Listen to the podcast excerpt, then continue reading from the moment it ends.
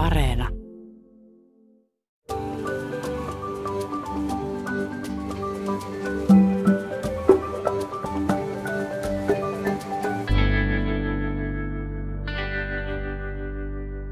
Mikä sinulle Mikko on pyhää?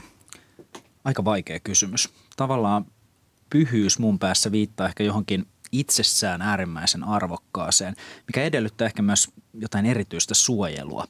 Mäkin ajattelen vähän samalla tavalla kuin sinä, että pyhyys liittyy semmoisiin varjeltaviin tai rakkaisiin asioihin, kuten perheeseen tai luontoon.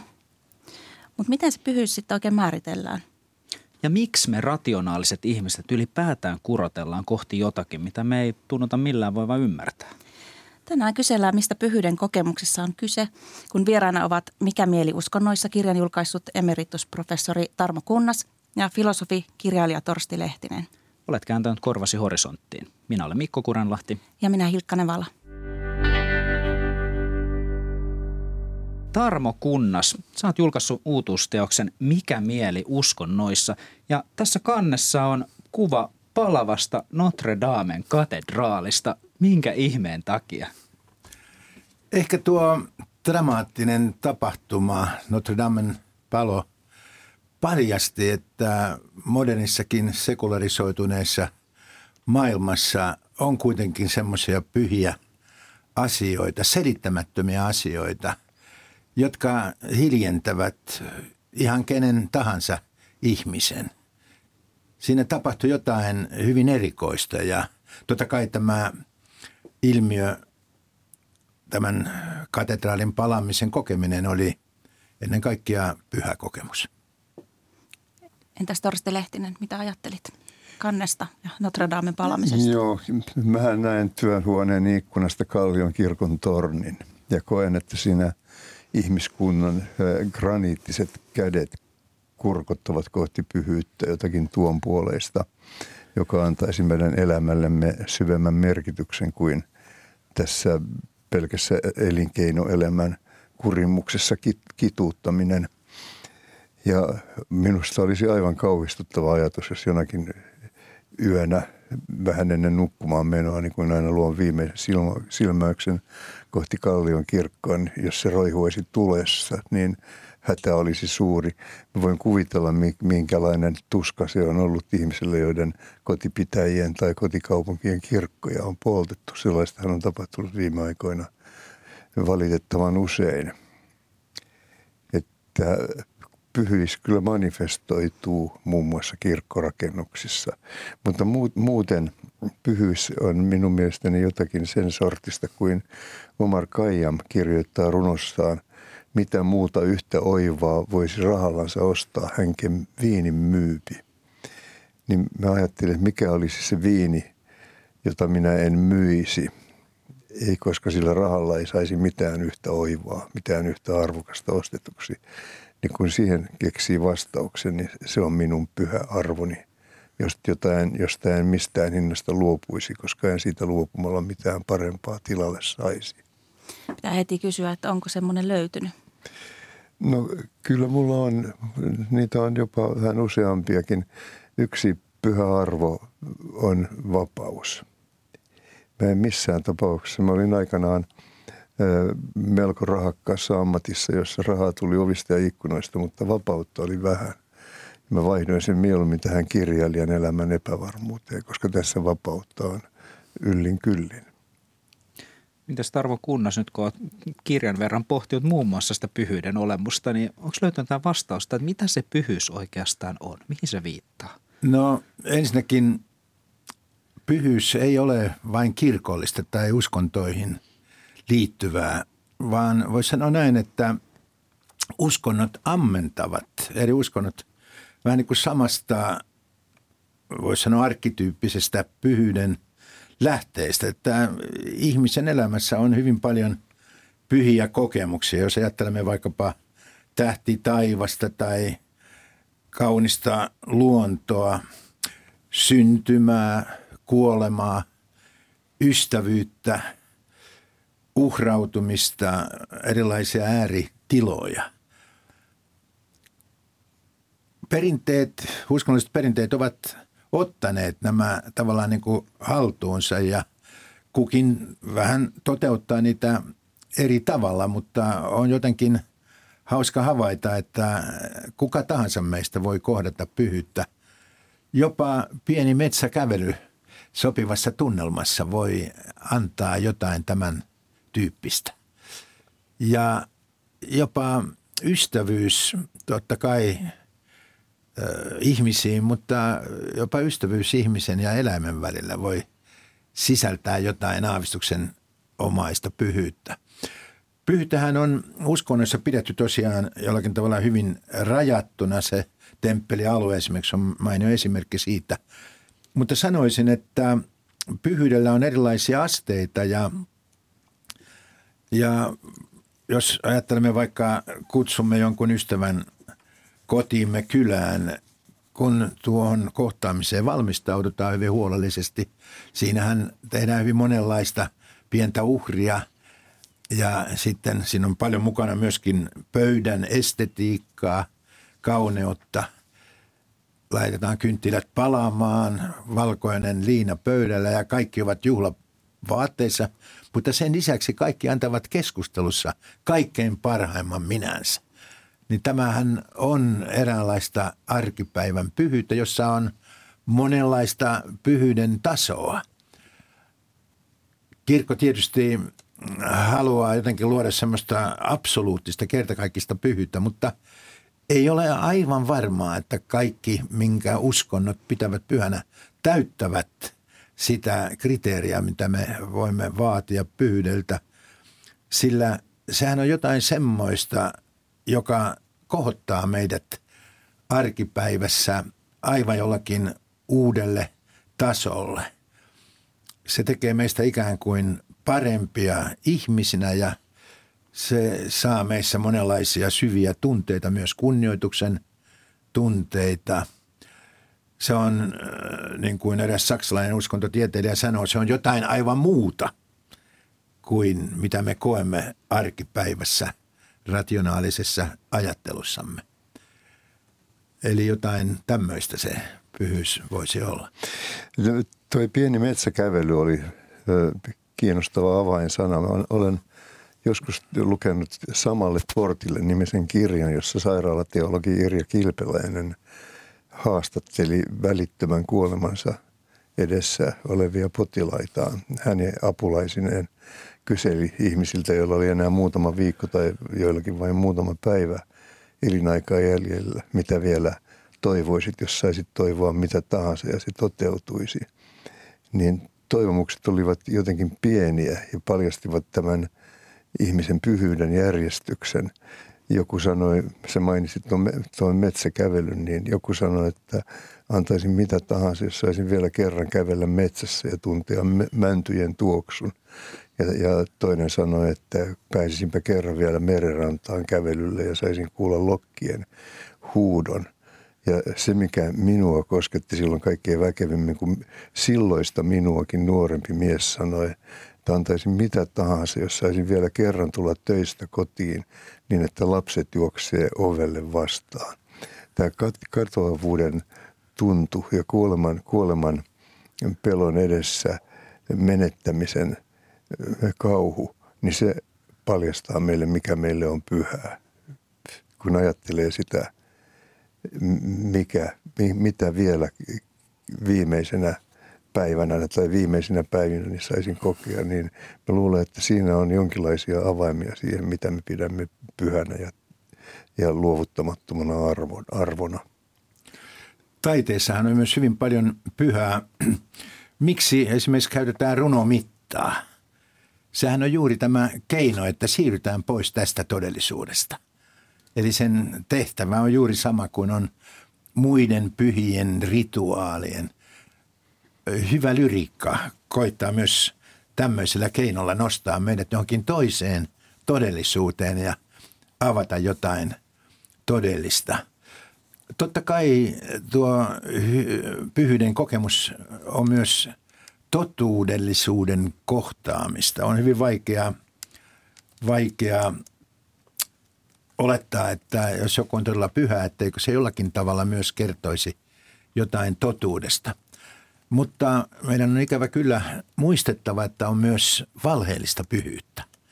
Sitä käytetään väärin. Riittää, kun ajattelemme vaikkapa jotain Leninin mausoleumia, jossa on pyhä hiljaisuus.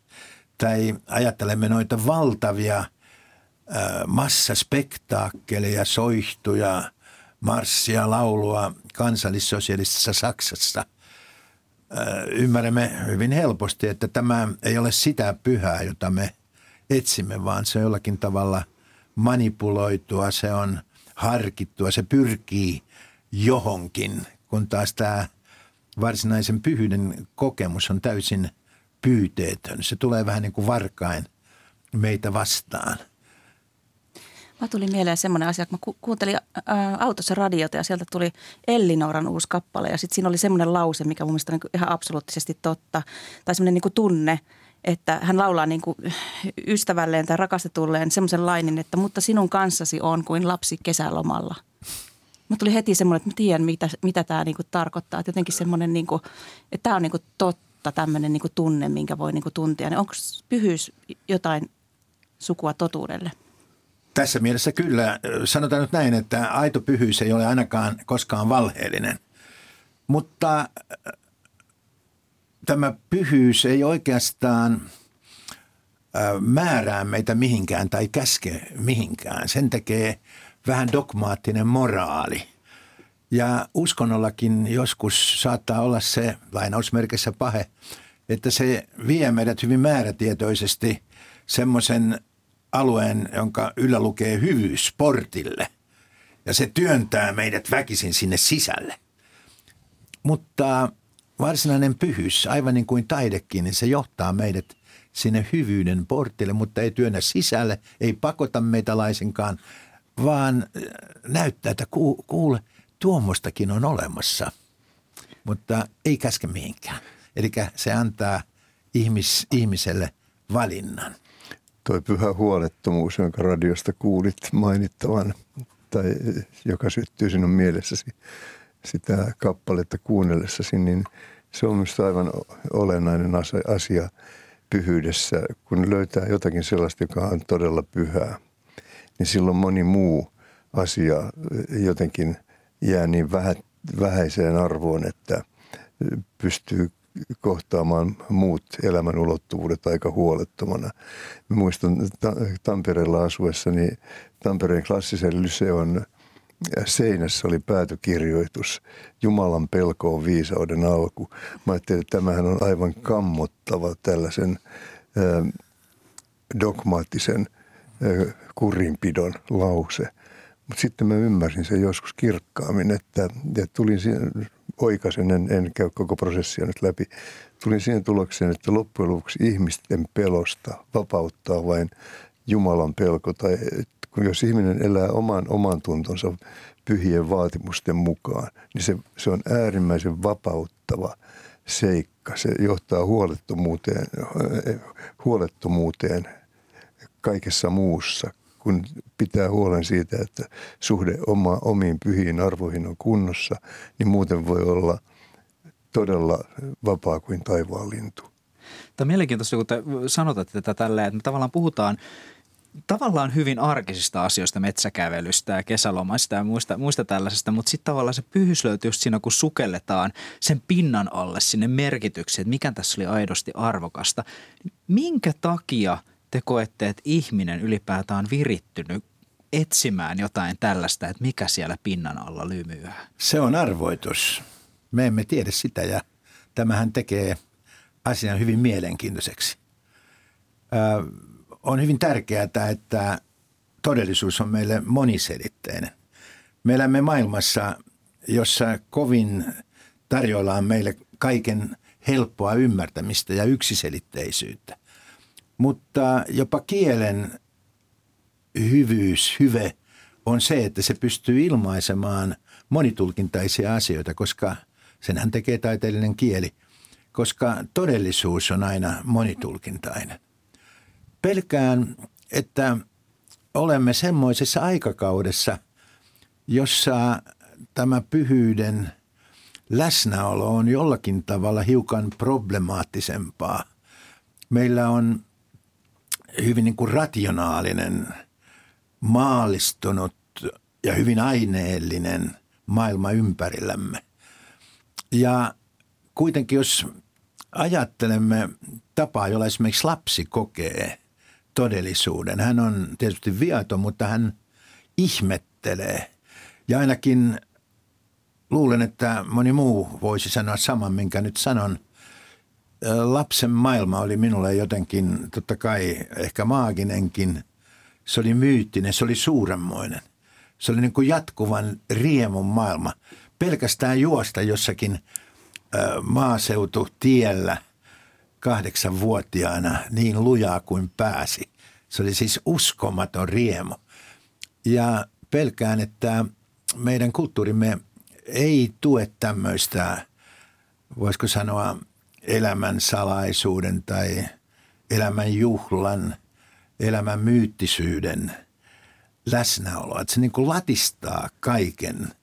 Meillä on riittävästi huonoa elokuvataidetta, riittävästi huonoa kirjallisuutta, jopa huonoa taidetta, huonoa arkkitehtuuria. Onneksi meillä on myös hyvää. Ja se kertoo juuri tästä. Merkittävä taide kohottaa meidät jonnekin ja näyttää juuri, että maallisessa voi olla pyhyyttä, pahuudessa voi olla hyvää ja järjettömyydessä suurta ymmärrystä. Kaikista taiteen lajeista väkivaltaisimpia ovat musiikki ja, arki, musiikki ja arkkitehtuuri. Hyvin vastahakoisesti mene mihinkään tavarataloon joulun alla, kun joudun heti Petteri Punakuonon uhriksi. Ja toinen asia, että kun kävelen Mannerheimin tien alkupään poikki, aika usein joudun niin tekemään. Siinä ruotsalaisen teatterin puolessa päässä oli ennen todella upeita neorenessanssirakennuksia. Se oli kuin kaistale Pariisia keskellä kaupunkia Helsinkiä. Ja nyt siinä törröttää ne, ne lasibetonitötterät, joita ei kestä katsella. Siis se arkkitehtuuri on sikäli väkivaltainen taiteenlaji, että siitä ei, sitä ei pääse pakoon kyllä mä lähden, että pyhä toteutuu kauneutena meidän ympärillämme ja luultavasti sen takia Notre Damen palo aiheutti niin suurta tuskaa, että siinä menetettiin myöskin ikiaikaista kauneutta. Ja kauneus on minusta yksi pyhyyden lähisukuleen. Totuus ja pyhyys mainittiin jo Tarvosen mainitsi. Sitten on pyhyys ja kauneus ja sitten vielä tuo iskelmästä löytynyt pyhä huolettomuus. Se on, se on ihana pari, pyhyys ja huolettomuus. Viisas ystäväni puhuu loisteliaasti, mutta minun täytyy yrittää kilpailla hänen kanssaan. Ja haluaisin viitata siihen, että pyhä ja pyhyys on kuitenkin jotain myös sellaista, joka hivenen säikkyy sanoja. Ja meidän tuntemamme sanat ovat aikamoisen väkivallan ja, ja rappionkin kohteena tässä yhteiskunnassa ja sivilisaatiossa. Kuinka paljon esimerkiksi sana rakkaus käytetään väärin ja kuinka paljon käytetään myöskin väärin sanaa kauneus. Eli aivan varmasti kauneus, taide, pyhyys ovat vähintään serkkuja, jolle ei aivan sisar ilmiöitä. Mutta se ei ole mitä tahansa kauneutta tai mitä tahansa hyvyyttä edes, vaan se on jotain myöskin arvotuksellista. Niin suurta, että me emme aivan ymmärrä, mitä kaikkea se on. Tämä pyhyyden kokemus tietysti voi olla myöskin tiedol, tiedoltaan aivan vallankumouksellista. Se voi saada meidät aivan uusiin näköaloihin ja, ja riittää, kun muistamme, että kuolemaa aina seuraa pyhyys. Jopa ikävä kyllä suuronnettomuus ja monet runoilijat ovat ikävä kyllä joutuneet ase kädessä taistelutilanteeseen, niin hekin runoissaan ja esseissään ovat kertoneet, että tuommoinen toivoton, hirveä rintamataistelu. Yhtäkkiä siellä ikään kuin kaiken keskellä onkin jotain pyhää. Sehän kuolema oikeastaan näyttää meille jotain semmoista, jonka me unohdamme koko ajan. Se on se elämän todellinen mieli, mikä siinä kuolemassa paljastuu. Kuolemahan kuuluu hyvin kiinteästi elämään ja meidän elämämme arvo tajutaan vasta kuoleman hetkellä. Aivan samoin, jos ajattelen jotakin ehkä agnostista tai ateistista tai hurskasta astrofyysikkoa, niin toivon sydämeni pohjasta, että hän, kun katsoo noita uskomattomia myös teknologian meille avaamia näköaloja avaruuteen, niin kyllä siinä varmaan parhaimmillaan alkaa niin kuin tämmöinen naapurikateus tai jonkinlainen naurettava pikku viha niin kuin himmenemään. Se, se puhdistaa meitä. Tässä vain pari esimerkkiä, mutta kyllähän se on totta. Ihminenkin luo pyhyyttä, että muistan jonkun hienon konsertin Freiburgin katedraalissa, niin kyllä se on semmoinen kokemus, että haluaa antaa anteeksi pahimmalle vihamiehellekin, jos sellaisia on. Tämä pyhän musiikin merkitys ihmisen elämässä, niin se on mulle hyvin tuttu ilmiö, koska mä usein olen aika rauhaton illalla kirjoitettua niin- tai aamuyöstä, kun lopetan kirjoitustyön, niin mieleni kohisee. Mutta minun ei tarvitse kuunnella kuin viisi minuuttia esimerkiksi Rahmaninoffin Night Long Vigil, siis koko eistä vigiliaa, niin saavutan täydellisen rauhan ja pyhän huolettomuuden tilan. Toinen, mikä on mulle nykyään erittäin keskeinen keino päästä tähän autuaaseen tilaan, on Missa Creole, jossa ylistetään maailman kauneutta ja ihanuutta. Niin musiikin ja kuvataiteen ja ylipäänsä taiteen avulla pääsee kyllä hyvin lähelle pyhää huolettomuuden tilaa kaikkein parhaimmillaan. Toisaalta mun täytyy tietysti ihan ammatti, ammattini kunnioituksen vuoksi puhua myöskin kirjallisuuden puolesta. Kirjallisuus on sikäli hienotunteisin taiteen laji, että se ei hyppää. Musiikkihan voi hyökätä meidän kimppuun, niin kuin äsken sanoin, tämä tavaratalokokemus. Kirja on sikäli lempeä ja hienotunteiden, että se ei häiritse meitä, jos emme itse sitä ehdoin tahdon hyllystä ota ja avaa.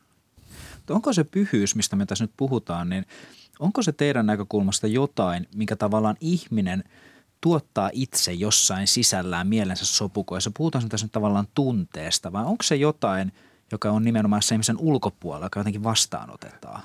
Nykyihminen oikeastaan katselee koko ajan omaa napaansa. Ja tällä tavoin hän tulkitsee myös kaiken oman itsensä ulkopuolella ikään kuin se olisi hänestä lähtöisin. Tämähän on meille hyvin tyypillinen ajatustapa. Mutta kyllä pyhyys on semmoinen kummallinen asia – että se ei hyväksy tätä sielun ja ruumiin sisäisyyden ja ulkopuolisuuden jyrkkää rajaa, vaan äh, siinä merkillisellä tavalla kaikki on samassa. Me olemme, vaikka vetäytyisimme johonkin pieneen komeroon ja haluaisimme unohtaa koko maailman, niin minä en unohtaisi tuota torstia sielläkään. Siis se ulkoinen, ulkoinen maailma on koko ajan mukana. Ja samalla tavalla siis se pyhyys, niin totta kai tulee ulkoa ärsykkeitä, avaruus esimerkiksi, tuli, vesi tietyissä rituaaleissa ja sillä tavoin. Totta kai.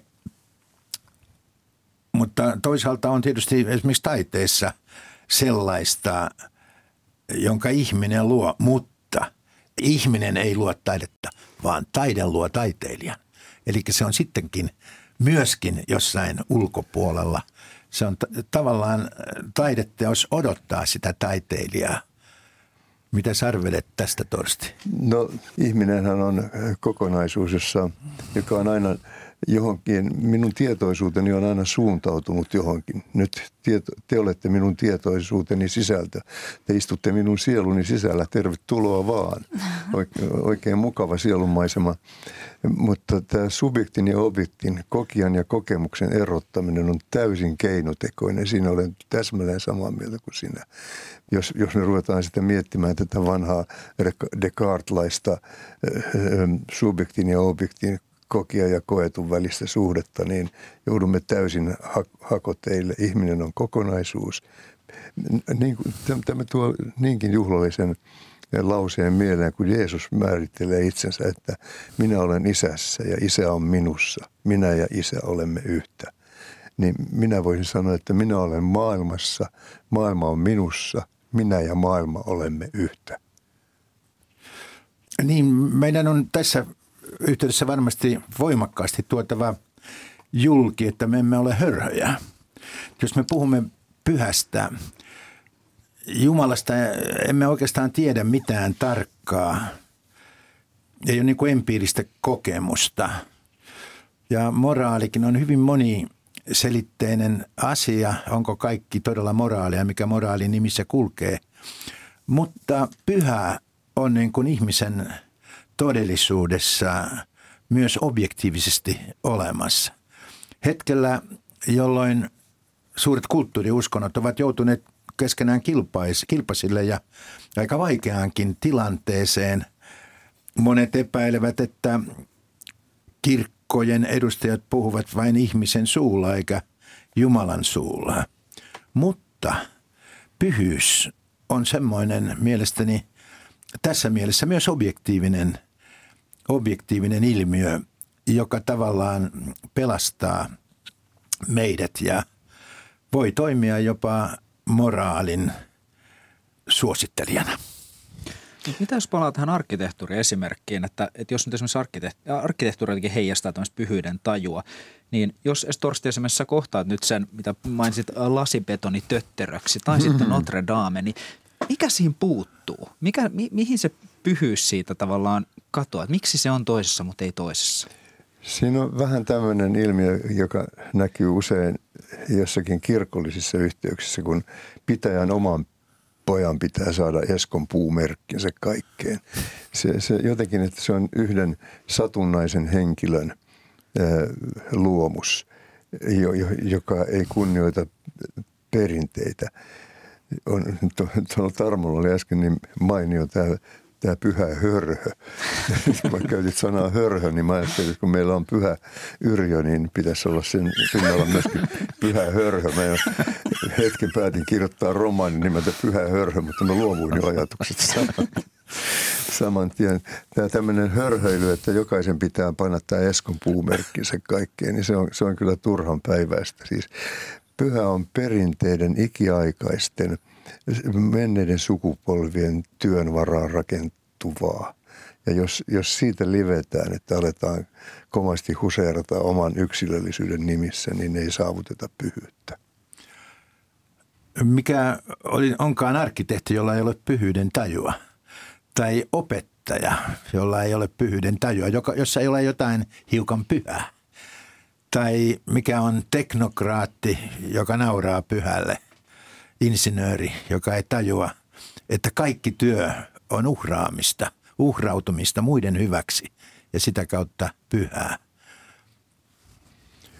Toden totta. Tämä toisen ihmisen kohtaamisen tärkeys, että siinä jotenkin, että vastapäätämme istuu jokin pyhä salaisuus, jota emme hallitse, vaan jota voimme suurin silmin ihmetellä. Et, aika salaperäisiä olentoja me olemme ja se pyhyyden kokemus, jonka tämä on koodattu myöskin hyvin julmalla tavalla, siis vaativalla tavalla. Valeri Shavtsuk sanoi, että kun katsomme ihmistä silmiin, niin sieltä ei katso meitä vastaan mikään järkevä tiedon logiikka, vaan, vaan sieltä syvän ihmisyyden haava – Siis me, me olemme jotenkin, meitä yhdistää yhteinen tietoisuus kuolevaisuudesta. Ja kuoleman edessä nimenomaan kuoleman ja kadotuksen totuuden tunnustaessamme havaitsemme asioiden pyhyyden, jota emme silloin havaitse, kun kuvittelemme olemamme tämän maailman valtiaita ja hallitsevamme kaiken. Meillä on niin paljon kaiken näköistä sellaista. Pyhyys on meille lahjaksi annettua. Me emme voi sitä omistaa. Ja ainoa oikeastaan oikea tapa suhtautua kaikkein pyhään ja kalliiseen on kiitollisuus. Kaikkein arvokkaimmat sanat, jotka me jo kansakoulussa opetettiin, että opetelkaa ihmiset, rakkaat oppilaat, nämä kaksi sanaa, kiitos ja anteeksi – tästä johtuu myöskin se, että mä en todellakaan haluaisi kuolla niin, että kattotiili putoaa minun päähäni, että etten huomaa edes kuolevan. Ja mä haluaisin olla omassa kuolemassani läsnä, jotta ehtisin nämä kaksi sanaa aika monille ihmisille sanoa. Kiitos ja anteeksi. Olen väittänyt, että me emme oikeastaan pysty täysin tarkasti analysoimaan omaa uskonnollisuuttamme – että kyllä kai me olemme joskus äh, huomanneet ihmisiä, jotka käyttäytyvät juuri aivan eri tavalla kuin mikä heidän oma identiteettinsä on. Tarkoitan, että joskus tulee mieleen, että onko tuo kristitty aivan äh, todella kristitty. Tai sitten tulee tämä kummallinen tunne, että onko tuo ateisti jotenkin hurskas ja pyhä. Ja luulen, että tämä on niin vaikea asia oman itsensä määrittely tältä kannalta, eikä meidän kaikkien määrittelyn kannalta. Että siinä on juuri sitä monikerroksisuutta, arvoituksellisuutta ja kielihän ei tavoita aivan kaikkea. Taiteellinen kieli, kieli jälleen parhaiten. Ö, iloitsen kovasti siitä, että ateistajakin on niin monenlaisia.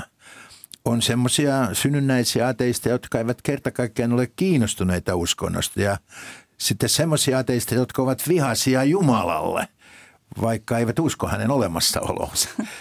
Ja sitten on tieteellisiä ateista, jotka ovat tavattoman fiksuja ja viisaita ja melkein löytävät todistuksen siitä, että Jumalaa ei ole olemassa. Mutta sitten on yllättäen myöskin pyhiä ateisteja. Ja niitä on tavattoman paljon merkittävien taiteilijoiden joukossa. Ateisteja – jotka eivät usko mihinkään sananmukaiseen opinkappaleeseen, mutta jotka ovat suunnattoman pahoillaan siitä, jos ei ole mitään pyhää tai ehkä ei edes Jumalaa. He ovat hyvin pahoillaan siitä ja koittavat omalla luovuudellaan täyttää sen aukon. Tästä taas näkee sen, miten paradoksaalinen seikka tämä pyhyys on, että – sama elämän kokemus voidaan tulkita todistukseksi, lopulliseksi todistukseksi siitä, että mitään Jumalaa ei ole tai ei ainakaan mitään meitä rakastavaa Jumalaa. Kun Lissabonin maanjärjestyksessä tuhoutui eh, upeat katedraalit ja, ja ne romahtivat kaikkein hurskaimpien ja, ja, ja hartautta rakastavampien perheiden päälle, jotka olivat pyhäpäivän messussa siellä. Sen sijaan hampparit soitti banjoa rannoilla eikä niille käynyt kuinkaan. niin, niin, niin tässä, tässä oli aika, aikamoinen kriisi sitten selvitettävänä. Voltairein mielestä tämä nyt tosi todistaa lopulliseksi, lopullisesti nämä kaikki meitä rakastavasta Jumalasta kertovat tarinat joulupukkijutuiksi. Mutta sitten taas esimerkiksi Carl von Linné katsoi, että nyt vasta Jumala on puhunut niin väkevästi, että vihdoinkin meidän on pakko suorastaan uskoa, koska samaisessa Lissabonin kaupungissa oli inkvisiitio kokoutunut tuhoamaan ihmisiä, jotka uskoivat linneen mielestä oikealla ja pyhällä tavalla.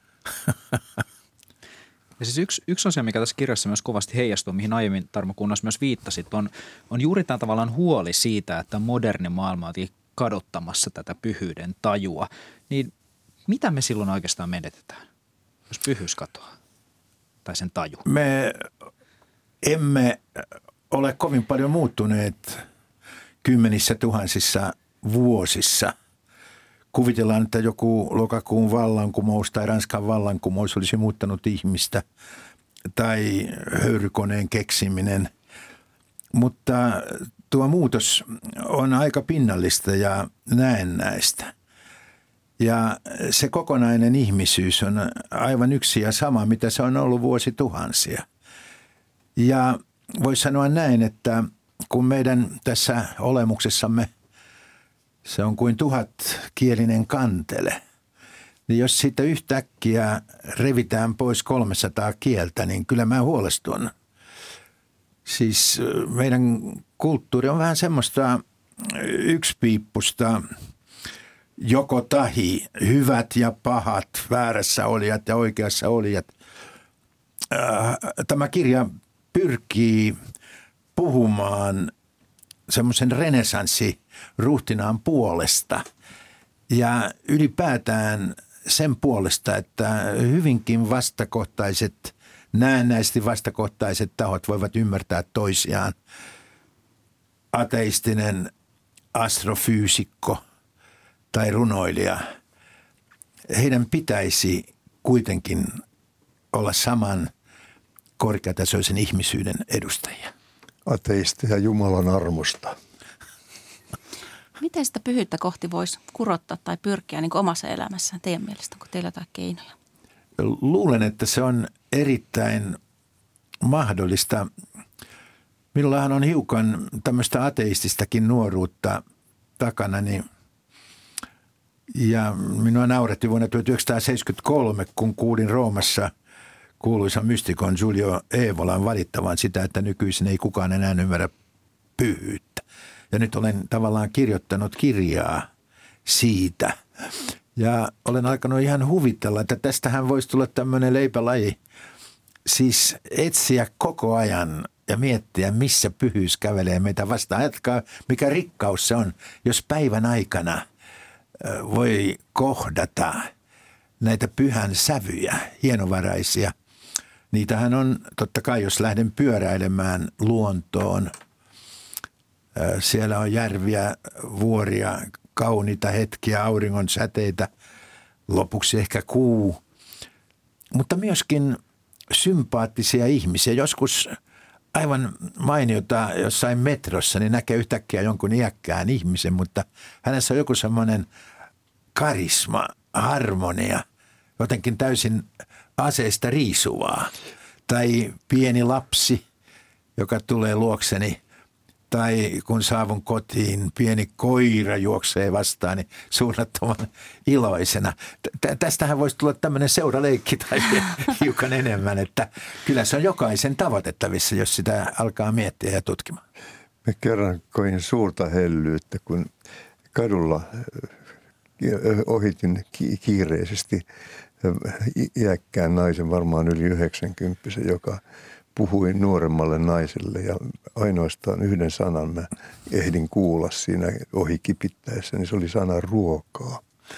Niin, niin jotenkin mä, mä siis tunsin suuta hellyyttä sitä naista kohtaan, joka yhä vaan on valmistamassa lähemmäisilleen ruokaa. Se, se, siis ru, ruoan pyhyys – olen joskus teillä vieraillessani huomannut ruoan ja pöydän kattamisen suuren kunnioituksen. Se, se, se, on, se on viettävää. Mutta tämä sana ruokaa niin sai minussa suurta hellyyttä aikaan tätä vanhaa naista kohtaan. Ja mä siunasin häntä mielessäni, että toivottavasti saa laittaa vielä monelle läheisellesi pitkän aikaa ruokaa. Tervetuloa 90-vuotispäiville. Siinä on vielä hiukan aikaa. Selvä. Me ollaan jokseenkin samanikäisiä, että voidaan viettää niitä kimppakesteinä. To, mutta tuo ateistinen nuoruus, josta sä mainitsit, niin mähän on ollut vielä lähes kolmekymppisenä todella tiukka ateisti. Silloinen uskovaisuuteen taipuvainen tyttöystäväni yritti minua koko aika avata minun silmieni näkemään uskonnollisen ulottuvuuden arvon. Ja kerran Hakaniemen pysäkillä hän taas kerran, ei hän minua varsinaisesti käännyttänyt. Hän, hän oli vain huolissani siitä, että minä en ymmärrä asiaa, joka hänestä on tärkeä ja ymmärtämisen arvoinen. Niin kun hän minulle tästä puhui, niin siinä vieressä, viereisellä penkillä, raitiovaunun äh, pysäkin penkillä makasi sylki noro suupieleen jäätyneenä asunnoton mies ja oli aika, aika ikävä sää maata ulkona raitioon pysäkin penkillä, niin mä heitin karvalakin katuun tai rait, siihen raitioon pysäkille, hyppelin sen päälle ja sanoin, kato nyt perkele, missä täällä on se sun pyhä Jumalas. Tämähän on täynnä kärsimystä tämä maailma. Mä olin todella vihainen siitä, että joku näki pyhänä tämän maailman tai jonkin pyhän voiman luomana tämän maailman, johon sisältyy niin paljon kärsimystä ja vääryyttä. Ja tämä on yhä vielä aika hankala asia. Mä mielelläni palaisin tässä tähän Tuomas Akvinolaisen käsitykseen yleisestä ja erityisestä ilmoituksesta. Siis yleinen ilmoitus, että maailma sinänsä todistaa meille luojastaan ja, luo, ja ylistää luojaansa, niin toisaalta se on niin. Onhan se ihmeellistä, että elektronit kiertävät atomiytimen ympärillä ja planeetat kiertävät aurinkojen ympärillä ja suunnaton universumi ja galaksit galaksien perään aukeavat jopa paljain silmin jossain määrin nähtäväksi. Onhan maailmassa ihan uskomatonta kauneutta ja pyhyyttä. Mutta toisaalta täällä joka, joka hetki näkee sen, että toinen olento on toisen saalis. Eräässä elokuvassahan tulee, nainen tulee hulluksi, kun hän näkee, kuinka Kalapakos saarella yrittävät kilpikonnan poikaset selvitä meren turviin. Ja ennen kuin ne sinne selviytyvät, niin petolinnut syövät niistä 99,9 prosenttia. Siis tämä on todella raaka ja julma näytelmä että tämä luonnollinen yleinen ilmoitus ei riitä todistamaan meille Jumalan olemassaoloa, eikä ainakaan kiistatta sitä, että hän meitä ja luomakuntaansa rakastaa. Tarvitaan erityinen ilmoitus ja sitä mä olen kuumeisesti miettinyt, mikä se nyt minulle olisi. Se voidaan antaa jossakin pyhässä kirjassa tai se voidaan antaa jonakin tavalla – niin että jumaluus inkarnoituu, näyttäytyy meille aineellisella tavalla. Siihen on sitten vaikka mitä Ganessa ja Hanuman jumaluuksia idässä, mutta sitten kun keskitytään näihin ihmishahmoihin, joissa jumaluus meille ilmoitetaan, niin mä olen näitä vertailut, mä olen käynyt jos jonkinlaisten gurujen vastaan tai il, iltamissa, ja se, joka mulla on jäänyt, on Jeesus Nasaretilainen. Hän on ylivoimaisesti vakuuttavin näistä, jotka ovat ilmoittaneet jotenkin jumaluuden tässä maailmassa meidän näkyvällä tavalla ruumiillistavansa. Mulla ei ole tässä enää mitään muita vaihtoehtoja. Niin, tässä nyt on vähän, en sano pyhä torsti ja arkitarmo, mutta, mutta tuota, näen – tämän pyhyyden ehkä jotenkin proosallisemmin tai, tai ilman, ilman tuota, toki arvoituksena, jännittävänä arvoituksena. Ja mitä todella ajattelen, sitä en tiedä itsekään. Että se pyhyys minun kannaltani ei välttämättä ole mihinkään kirkokuntaan tai uskontoon kuuluva – mutta en tietenkään voi sulkea pois sitä mahdollisuutta, että pyhyys kätkisi myös jotain semmoista, jota emme ymmärrä, emmekä tiedä. Siis tuo Tarmon lause palauttaa mulle mieleen lukukokemuksen kirjastasi ja minun mielestäni sä liikut siinä hyvin lähellä sitä tietämättömyyden pyhyyttä, että sinä et esiinny pyhyyden omistajana, vaan pyhyyden ikävöitsijänä. Mulle tulee mieleen, kun luin sinun kirjaisi, niin mulle tuli hyvin mieleen, usein mieleen Nikolaus Kusanus, joka tunnetaan tästä Docta Ignorantia opistaan, pyhästä tietämättömyydestä.